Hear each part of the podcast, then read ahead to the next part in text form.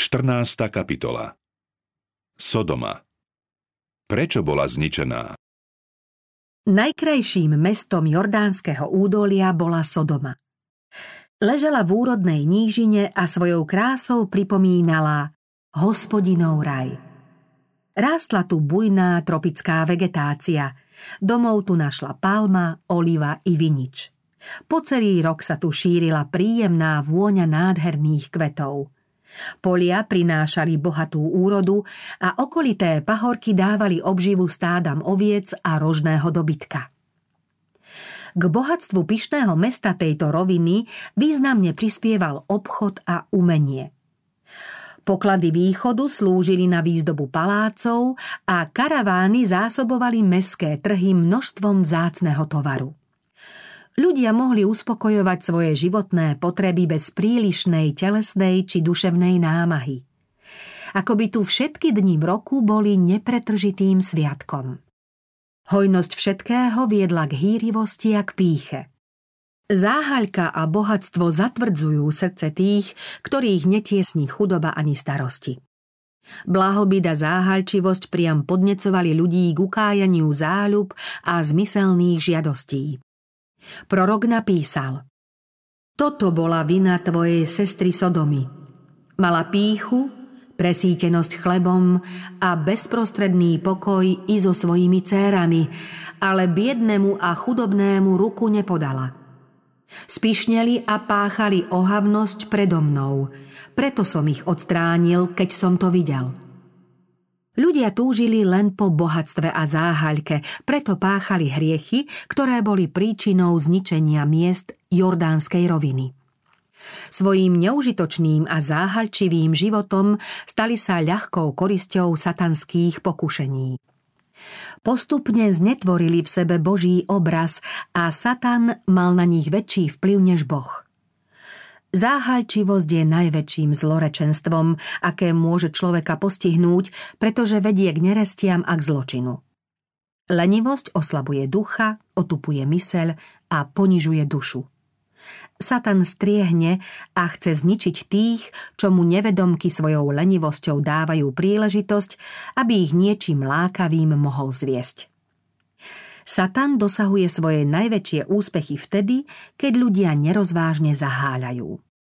Sodomčania holdovali nespútaným zábavám a hýreniu, bezúzdnému hodovaniu a opilstvu – bez obmedzenia sa oddávali nerestiam a ukájaniu najnižších pudov.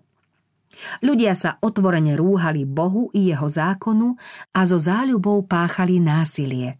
Z tejto bezbožnej cesty ich neodradil ani hriešný príklad predpotopných ľudí či boží hnev, ktorý sa prejavil zničením sveta. Keď Lót prišiel do Sodomy, Skazenosť jej obyvateľov nebola ešte natoľko rozšírená a Boh im vo svojej milosti zoslal svetlo poznania. Keď Abraham vyslobodil Sodomčanov z elámskeho zajatia, upozornil ich na pravú vieru. Abraham nebol Sodomčanom nejakým cudzincom, ale z jeho viery v jediného Boha si robili len posmech. Abrahámovo víťazstvo nad presilou nepriateľa, ako aj jeho veľkorysé rozhodnutie o zajadcoch a koristi ich udivilo. Chválili jeho schopnosti a statočnosť a boli presvedčení, že zvíťaziť mohol len nejakou božskou mocou. Jeho šľachetnosť a nezištnosť, neznáma sebeckým sodomčanom, boli ďalším dôkazom predností viery, o ktorej podal dôkaz svojou odvahou a vernosťou. Keď Melchý Sedek požehnal Abraháma, uznal hospodina za zdroj jeho sily i za pôvodcu jeho víťazstva. Abrahám, nech ťa požehná najvyšší Boh, tvorca neba i zeme. Požehnaný Boh najvyšší, ktorý ti vydal do rúk tvojich protivníkov – Boh oslovil Sodomčanov svojou prozreteľnosťou, ale oni odmietli posledný lúč svetla práve tak, ako všetky jeho lúče predošlé. Blížila sa posledná noc Sodomy. Mesto odsúdené k záhube zahalila temnota mračien pomsty. Ľudia si to však neuvedomovali. Kým bestarostne snívali o svojich zábavách, prišli anieli s posolstvom záhuby. Posledný deň Sodomy bol rovnaký ako všetky predošlé. Nad krásnou a pokojnou krajinou sa zvečerievalo. Posledné lúče zapadajúceho slnka osvecovali kraj výnimočne krásny. Obyvatelia vyšli do večerného chládku a oddávali sa pohode príjemných a osviežujúcich večerných chvíľ. V súmračnom šere prišli k meskej bráne dvaja cudzinci. Títo pocestní chceli v meste prenocovať. V nenápadných pútnikoch nikto nespoznal zvestovateľov Božieho súdu. Veselý, bestarostný Dav netušil, že svojím správaním voči týmto nebeským poslom završi mieru svojich neprávostí a svoje krásne mesto zničí. V Lótovom dome Jeden muž sa však k cudzincom zachoval láskavo a pozval ich do svojho príbytku. Ani Lód nevedel, koho v cudzincoch privítal. Býval však zdvorilý a pohostinný ku každému. Zdvorilosť a pohostinnosť patrili podľa Abrahámovho príkladu k životu viery. Keby sa nebol zdvorilo správal, pravdepodobne by bol s ostatnými sodomčanmi zahynul aj on. Mnohí z tých, čo sa pred cudzincami zatvárajú, nechávajú pred dvermi stáť Božieho posla, ktorý im prináša požehnanie, nádej a pokoj. Každým seba nepatrnejším skutkom prispievame k dobru alebo k zlu. Poctivosť či ľahostajnosť pri plnení celkom drobných povinností môže viesť v živote k vrcholom požehnania alebo do hlbín nešťastia. Povaha sa skúša v každodenných maličkostiach. Boh si cení nepozorované skutky, ktoré každodenne s radosťou a ochotne konáme, aj keď nebývajú bez seba zaprenia. Nemáme žiť len pre seba, ale aj pre iných. Náš život bude požehnaním len vtedy, keď vieme zabúdať na seba a sme ochotní lásky plne pomáhať blížnym. Drobné pozornosti a prívetivé správanie prispievajú značnou mierou k životnému šťastiu. Tam, kde sa na to zabúda, šíri sa duchovný úpadok. Lód vedel, že sodomčania budú s cudzincami hrubo zaobchádzať a preto ich chcel hneď pri vstupe do mesta chrániť a vo svojom dome im ponúknuť pohostinstvo. Keď sa cudzinci blížili, Lót sedel práve pri bráne a keď ich spozoroval, vstal, šiel im v ústrety, zdvorilo sa poklonil a povedal Prosím vás, páni moji, uchýlte sa do domu svojho služobníka a prenocujte tam. Podľa všetkého sa zdalo, že o jeho pohostinstvo nestoja, lebo odvetili Nie, prenocujeme vonku. Odpoveď bola dvojznačná. Buď chceli Lóta skúšať, či ponuku mienil úprimne, alebo dať najavo, že správanie Sodomčanov nepoznajú a teda sa nazdávajú, že bezpečne môžu prenocovať aj na ulici. Lót bol však presvedčený, že ich nemôže nechať na pospas samopašnej zberbe. Dotiaľ na nich naliehal, kým nesúhlasili, že prídu k nemu. Nazdával sa, že svoj zámer zatají pred povaľačmi pri bráne a cudzincov privedie do domu okľukov. Ich váhavé odmietanie a jeho neústupčivé naliehanie upozornili Dav. Skôr ako šli spať, okolo Lótovho domu sa zhromaždil početný zástup mladých i starých, rozhnevaných a rozvášnených ľudí – Cudzinci sa pýtali na život v meste a Lót ich varoval, aby sa v noci neodvažovali výjsť z domu. Zvonku sa ozývali výkriky a posmech tých, čo žiadali, aby Lód návštevníkov vyviedol von. Lód vedel, že tlupa násilníkov mu ľahko môže vtrhnúť do domu, preto radšej vyšiel sám a snažil sa ich prehovoriť. Povedal, bratia moji, nerobte nič zlého. Slovo Bratia použil v zmysle susedia, v nádeji, že sa upokoja a za svoje správanie sa aj zahanbia. Tým však akoby do ohňa prilial olej. Ich rozvášnenosť sa premenila na burácajúci rev. Vysmiali Lóta, že chce rozhodovať a vyhrážali sa mu, že s ním naložia horšie než s jeho hostiami. Dorážali na ňo a boli by ho azda roztrhali, keby ho neboli zachránili boží anieli. Títo nebeskí poslovia načiahli ruky, vtiahli Lóta k sebe do domu a zavreli dvere. Z toho, čo sa potom stalo, bolo zrejme, komu to vlastne Lót poskytol prístrešie.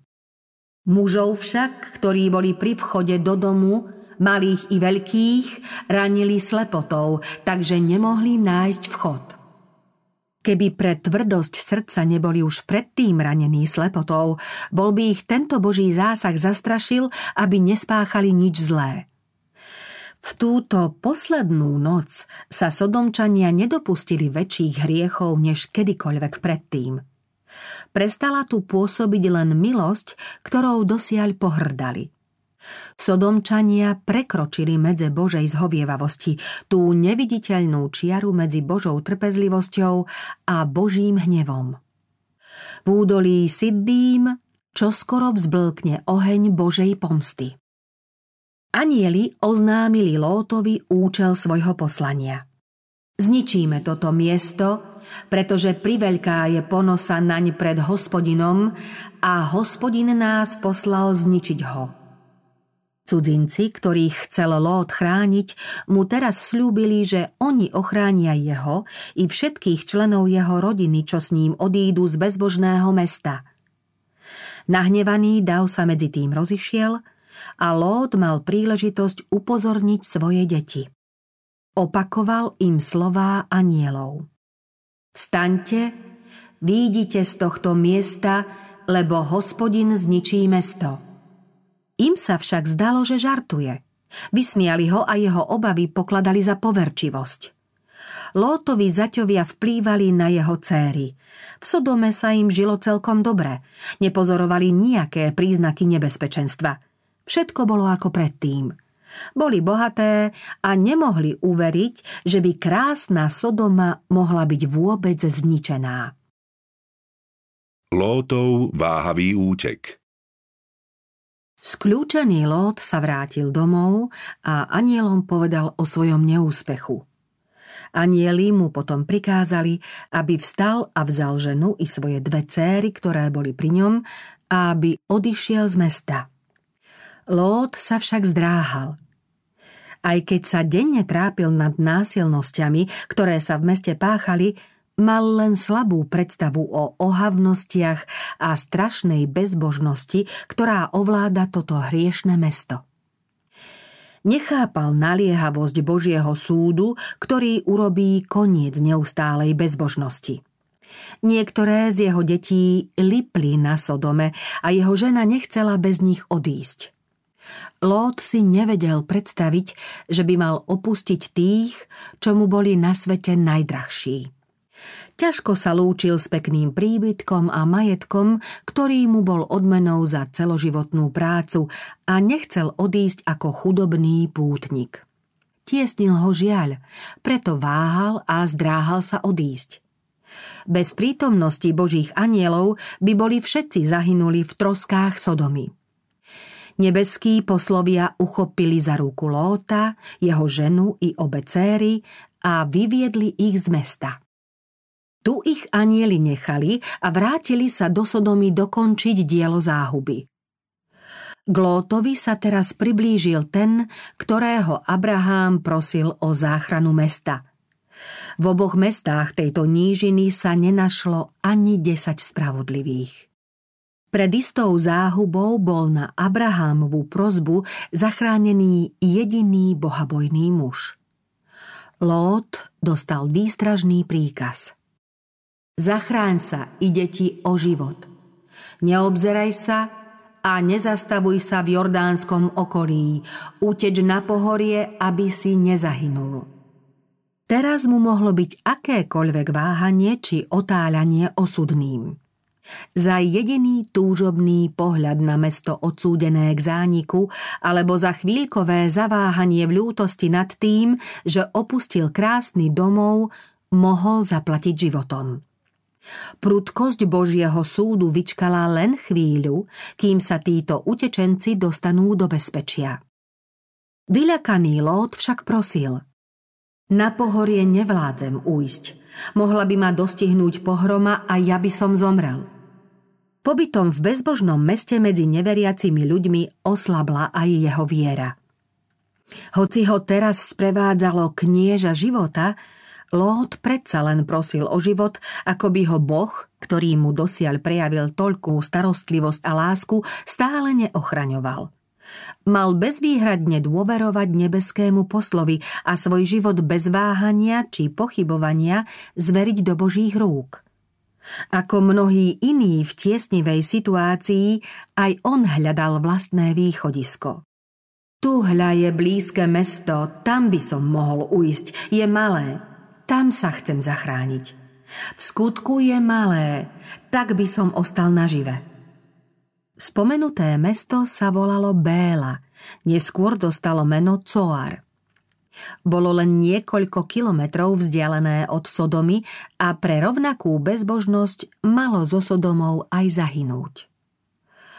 Lót však zaň prosil, aby bolo zachránené a aby sa mu táto malá prozba splnila – jeho modlitba bola vypočutá. Pán ho ubezpečil. Aj v tejto veci beriem ohľad na teba a nezničím mesto, o ktorom si hovoril.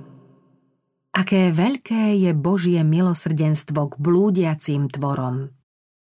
Lót počul ďalšiu výzvu, aby sa poponáhľal, lebo ohnivú búrku už nemožno dlho odkladať. Jedna z utekajúcich žien sa odvážila obzrieť za mestom určeným na záhubu a stala sa výstražným pamätníkom Božieho súdu.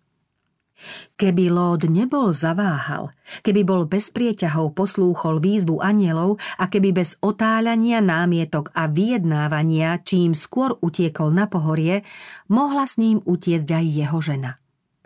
Jeho príklad ju mohol odvrátiť od prestúpenia zákazu, za čo ju stihol trest. Následkom Lótovho váhania a otáľania si jeho žena zľahčila Božiu výstrahu. Bola už síce za mestom, no srdcom zostala v Sodome, s ktorou aj zahynula. Bola to vlastne vzbúra proti Bohu, lebo sa nazdávala, že Boží súd ju pripravil o majetok i o deti, ktoré stihol tento súd. Hoci bola zázračne vyvedená z tohto zlorečeného mesta, cítila sa byť veľmi ukrivdená, keď musela opustiť majetok, ktorý v priebehu rokov s mužom získali. Namiesto vďačnosti za milosť, opovážlivo sa obzrela v túžbe po záchrane tých, čo Božiu výstrahu odmietli.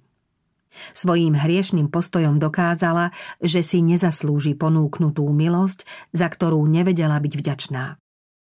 Mali by sme pozorne dbať o to, aby sme Božiu milostivú snahu o našu záchranu nezľahčovali. Niektorí kresťania vravia, na spáse mi nezáleží, ak nemá byť spasená aj moja žena i moje deti. Nazdávajú sa, že nebo by bez ich milých nebom ani nemohlo byť. Majú títo ľudia správnu predstavu o svojom vzťahu k Bohu za jeho veľkú dobrotu a milosrdenstvo, ktoré im preukazuje? Zabudli azda, že ich so službou svojmu tvorcovi a vykupiteľovi majú spájať tie najmocnejšie putá lásky, cti a vernosti? Dary milosti patria všetkým. No ak naši priatelia spasiteľovú lásku odmietajú, máme sa odvrátiť aj my? Vykúpenie človeka je drahocenná záležitosť.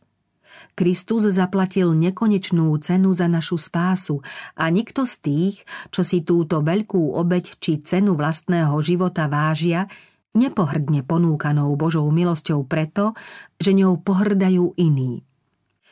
No práve to, že Božie spravodlivé požiadavky iní neuznávajú, Malo by nás podnietiť k ešte väčšej usilovnosti, že prednostne smieme vzdávať Bohu česť a že môžeme všetkých tých, na ktorých máme vplyv, viesť k tomu, aby jeho lásku prijali.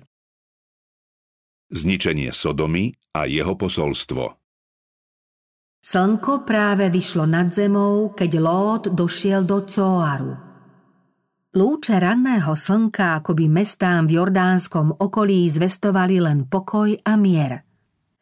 Ulice ožili s honom každodenného života. Ľudia sledovali svoje obvyklé záujmy, šli obchodovať alebo sa zabávať. Lótovi zaťovia sa aj ďalej vysmievali starcovým obavám a výstražným výzvam. Náhle a nečakane ako blesk z jasného neba sa rozpútala prudká búrka – na mestá a úrodnú nížinu spustil hospodin z neba oheň a síru. Nebeské živly pustošili ich paláce a chrámy, skvostné budovy, záhrady, vinice, domy i ľudí holdujúcich len zábavám, ktorí ešte včera tupili nebeských poslov. Dým ohňa sa podobal dymu z hutníckej pece. Krásne siddímske údolie sa zmenilo na púšť.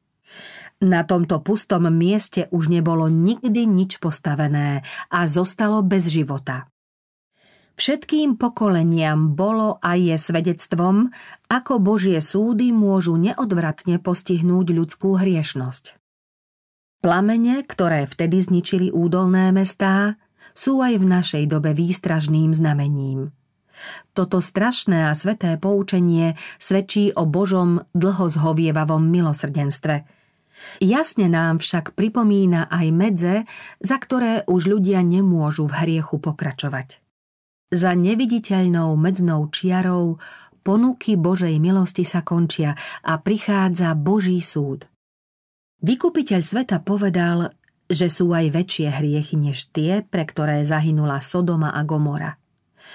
Väčšiu vinu než obyvatelia Siddímskeho údolia majú pred Bohom tí, čo hlas Evanielia vyzývajúceho hriešnikov kajať sa počúvajú, no nedbajú naň. Ešte väčší hriech majú tí, čo tvrdia, že Boha a jeho prikázania poznajú, ale svojim každodenným životom Krista zapierajú. Zo spasiteľových výstražných slov je zrejmé, že osud Sodomy je svetým napomenutím nielen tým, čo zhrešili, ale všetkým, čo si Božie svetlo a dary jeho milosti nejako nevážia. Verný svedok odkazuje efeskému cirkevnému zboru. Mám však proti tebe to, že si zanechal svoju prvotnú lásku. Preto si spomeň, odkiaľ si spadol. Kajaj sa a konaj ako prv. Na svoju ponuku lásky a odpustenia spasiteľ očakáva ozvenu oveľa súcitnejšie a ustarostenejšie, než ako vedia pozemskí rodičia s lásky plným odpustením očakávať návrat svojho trpiaceho márnotratného syna. Blúdiacim odkazuje Navráťte sa ku mne a ja sa navrátim k vám – ak však svojvoľník tvrdohlavo odmieta počuť súcitný a láskyplný Boží hlas, nakoniec zostane v temnote. Srdce, ktoré dlhodobo odmieta Božiu lásku, zatvrdí sa v hriechu a vplyv Božej milosti prestane naň pôsobiť. Nešťastne skončí ten, o kom bude musieť prosiaci spasiteľ nakoniec povedať je prívržencom modiel, nechaj ho. Deň súdu bude siddímským mestám znesiteľnejší než tým, čo Kristovu lásku poznali, no napriek tomu sa rozhodli ísť cestou hriešného sveta. Kto ponuku Božej milosti zľahčuje, nemal by zabúdať na dlhý zoznam neprávostí zaznamenaných proti nemu v nebeských knihách. Tam sú totiž záznamy o neprávostiach národov, rodín i jednotlivcov. Boh je dlho zhovievavý, vedie záznamy, volá k pokániu a ponúka odpustenie. Nadíde však chvíľa, keď človek vlastnou voľbou rozhodol o svojom väčšnom určení. Potom už príde len pokyn a rozsudok sa vykoná. Stav dnešného náboženského sveta znepokojuje. Ľudia si zahrávajú s Božou milosťou – Veľká väčšina ľudí znevažuje Boží zákon. Keď ľudským rozkazom učia ako učeniam Božím. Nevera prevláda aj v cirkevných kruhoch, nie nevera v najširšom zmysle, zjavné popieranie písma, ale nevera v kresťanskom rúchu, ktorá sa prejavuje podkopávaním viery v písmo ako Božie zjavenie.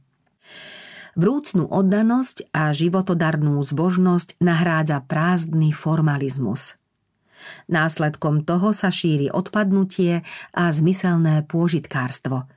Kristus povedal Podobne ako to bolo za dní Lóta, priam tak bude aj v deň, keď sa zjaví syn človeka – Pravdivosť týchto slov opätovne potvrdzujú správy o každodenných udalostiach. Svet rýchlo dozrieva k záhube. Čo skoro dopadnú Božie súdy, hriech a hriešnici budú zničení. Náš spasiteľ povedal Dávajte si pozor, aby vaše srdcia neoťaželi obžerstvom, opilstvom a starosťami o tento život, aby vás onen deň neprekvapil – lebo príde ako osídlo na všetkých, čo bývajú na povrchu celej zeme. Na všetkých, čo sa zaujímajú len o veci tohto sveta. Preto bdejte celý čas a modlite sa, aby ste mohli uniknúť všetkému tomu, čo má prísť a postaviť sa pred syna človeka. Boh pred zničením Sodomy poslal Lótovi posolstvo.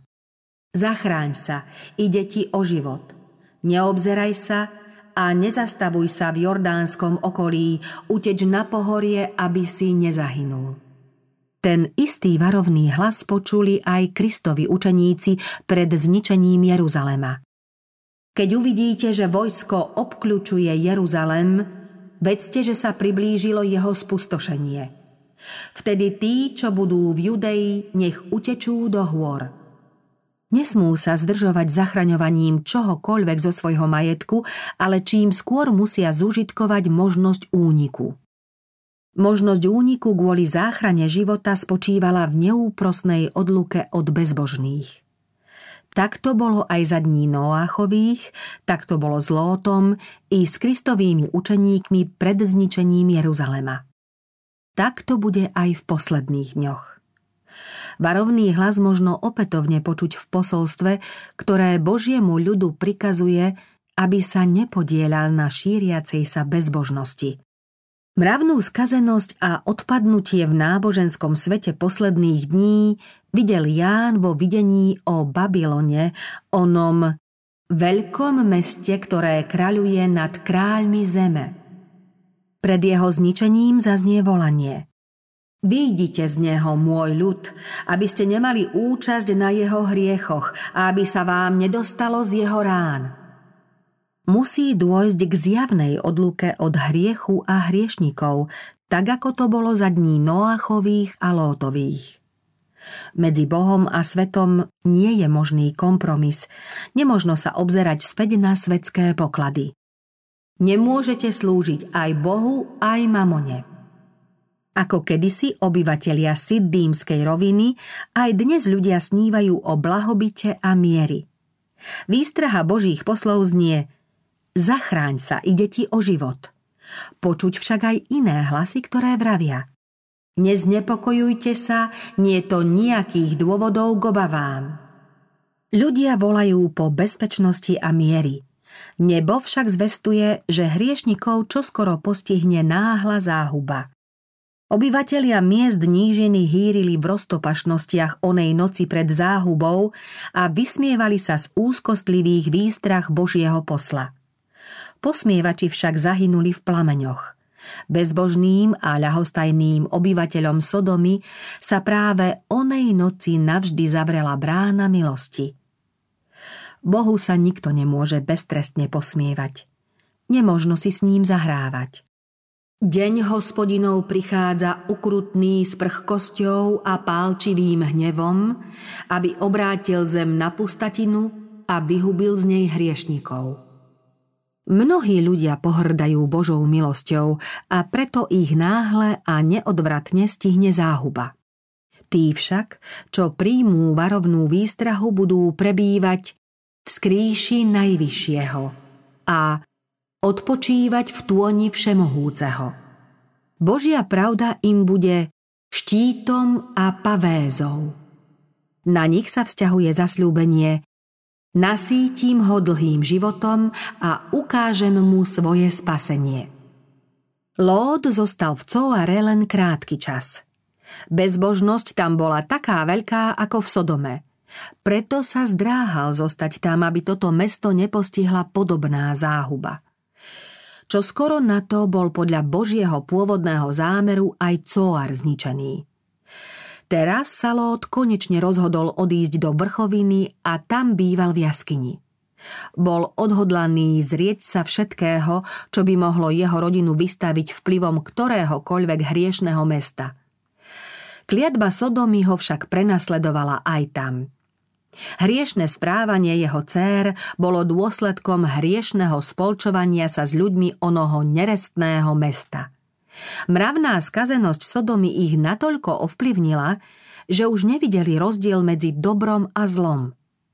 Jediným Lótovým potomstvom boli Moábci a Ammónci.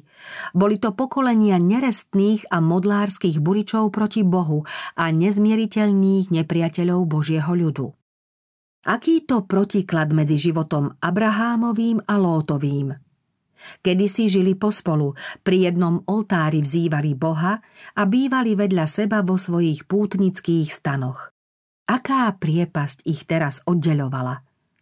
Lót sa kvôli zisku a zábavám rozhodol žiť v Sodome. Keď však opustil Abrahámov oltár a prestal každodenne prinášať obeď živému Bohu, dovolil aj svojim deťom spolčovať sa s nemravnými modlármi. Bázeň Božia ho však predsa len neopustila a písmo svätého nazýva spravodlivým mužom. Vo svojej spravodlivosti sa trápil nad bezbožnosťou rečí, ktoré musel deň čo deň počúvať, ako aj nad násilím a zločinmi, ktorým nemohol zabrániť. Nakoniec bol zachránený ako hlaveň vyrvaná z ohňa, keď predtým prišiel o majetok, ženu a deti – na sklonku svojho života býval v jaskyni ako divá zver. Svoje dni tu dožíval v ponížení a v hambe. Neobdaril svet nejakým hodnotným pokolením, stal sa otcom dvoch modlárskych kmeňov, ktoré bojovali nielen proti Bohu, ale aj proti Božiemu ľudu, kým sa miera ich neprávostí nenaplnila a kým ich nestihla záhuba. Aké strašné bývajú následky jediného nerozvážneho kroku. Múdry Šalamún hovorí Nenamáhaj sa získať bohatstvo, prestaň na to myslieť. Kto baží po zisku, rúca si dom. Kto však nenávidí úplatky, bude žiť. Apoštol Pavol napísal Tí, čo chcú zbohatnúť, upadajú do pokušenia a osídla a do mnohých a nezmyselných žiadostí, ktoré ľudí ponárajú do záhuby a zatratenia. Keď Lót prišiel do Sodomy, bol rozhodnutý nepodľahnúť neprávostiam a svoju domácnosť viesť podľa svojich predstáv. Zámer sa mu však nezdaril. Skazonosné vplyvy okolia mu ochromili vieru – pod vplyvom stykov jeho dcer s obyvateľmi Sodomy musel postupne podriadiť aj svoje predstavy ich záujmom. Následky sú známe. Aj dnes sa však mnohí dopúšťajú podobnej chyby. Pri voľbe domova myslia viac na momentálne výhody, než na mravné a spoločenské vplyvy, ktorým sa s rodinami vystavujú. Nazdávajú sa, že krásne a úrodné prostredie či bohaté mesto im môžu poskytnúť väčší blahobyt. Práve tam však budú ich deti vystavené pokušeniam. Často tam totiž nadvezujú známosti, ktoré nepriaznivo pôsobia na ich duchovný život a na správny vývoj povahy. Prostredie uvoľnenej morálky, nevery a duchovnej vlažnosti ochromuje výchovný vplyv rodičov. Na mladých ľudí nepriaznivo pôsobia príklady neposlušnosti voči rodičom i Bohu. Mnohí sa potom stýkajú s nevercami a svoj osud spájajú s božími nepriateľmi. Boh chce, aby sme pri výbere domova uvažovali predovšetkým o mravných a náboženských vplyvoch, ktoré budú ovplyvňovať našu rodinu. Pritom môžeme byť vystavení skúške, pretože mnohí z nás si nemôžu vybrať také prostredie, aké by chceli. Nech nás však povinnosti zavedú kamkoľvek, Boh nám pomôže obstáť v pokušeniach za predpokladu, že sa spoľahneme na Kristovú milosť, že budeme bdieť a modliť sa. Nesmieme sa však dobrovoľne vystavovať vplyvom, ktoré nepriaznivo ovplyvňujú výchovu kresťanskej povahy. Pamätajme však, že dobrovoľným vyhľadávaním svetského nevereckého prostredia zarmucujeme Boha a z domácnosti vyháňame svetých anielov. Tí, čo chcú svojim deťom zabezpečiť pozemské bohatstvo a vplyvné postavenie na úkor väčšných hodnôt, nakoniec zistia, že tieto zdanlivé výhody znamenajú vlastne veľkú stratu. Mnohí budú ako Lót svetkami záhuby svojich detí, pričom jej sami uniknú len o vlas. Ich celoživotné úsilie bolo márne a ich život je žalostným nezdarom. Pri väčšej rozvážnosti mohli mať ich deti menej pozemského blahobytu, no väčšiu istotu väčšného dedičstva. Dedičstvo, ktoré zasľúbil Boh, nie je z tohto sveta – Abraham nemal na zemi ani na stopu nohy dedičstva. Bol síce veľmi bohatý, ale svoj majetok užíval na Božiu slávu a pre dobro blížnych. Tento svet však nepokladal za svoj domov. Boh ho vyzval, aby odišiel zo svojho modloslužobného prostredia s prísľubom, že mu do väčšného vlastníctva dá kanánsku krajinu. Nezískali ju však ani Abraham, ani jeho syn, ani jeho vnúk. Keď Abraham potreboval miesto, kam by pochoval svoju mŕtvu manželku, kúpil ho od Kanáncov. Tento skalný hrob pri Machpelskej jaskyni mu zostal jediným majetkom v zasľúbenej zemi. Božie slovo však nesklamalo ani napriek tomu, že jeho konečným naplnením nebolo obsadenie Kanánu Izraelcami. Prislúbenia boli dané Abrahámovi a jeho potomstvu. Sám Abrahám mal mať podiel na dedičstve. Naplnenie Božieho zasľúbenia môže zdanlivo otáľať, lebo u pána je jeden deň ako tisíc rokov a tisíc rokov ako jeden deň. Môže sa zdať, že jeho uskutočnenie mešká, ale v stanovený čas určite sa splní, nebude meškať. Dar slúbený Abrahámovi a jeho potomstvu neznamenal len krajinu Kanán, ale celú zem.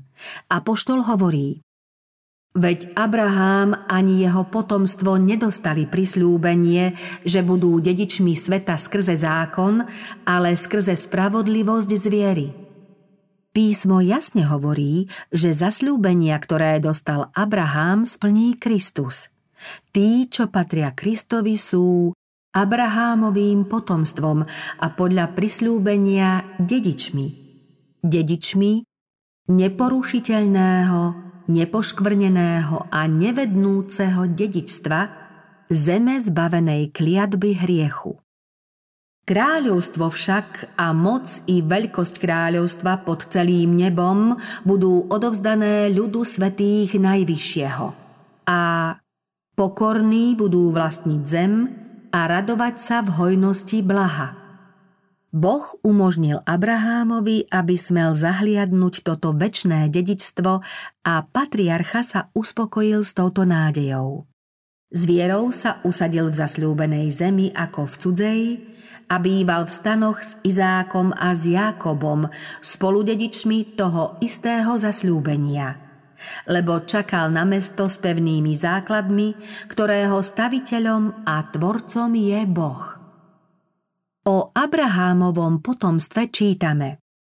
Všetci títo umierali vo viere, aj keď nedosiahli to, čo bolo prislúbené, ale z diaľky to videli a pozdravovali.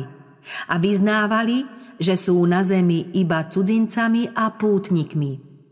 Ak chceme získať tú lepšiu, to jest nebeskú vlast, potom musíme byť na zemi pútnikmi a cudzincami.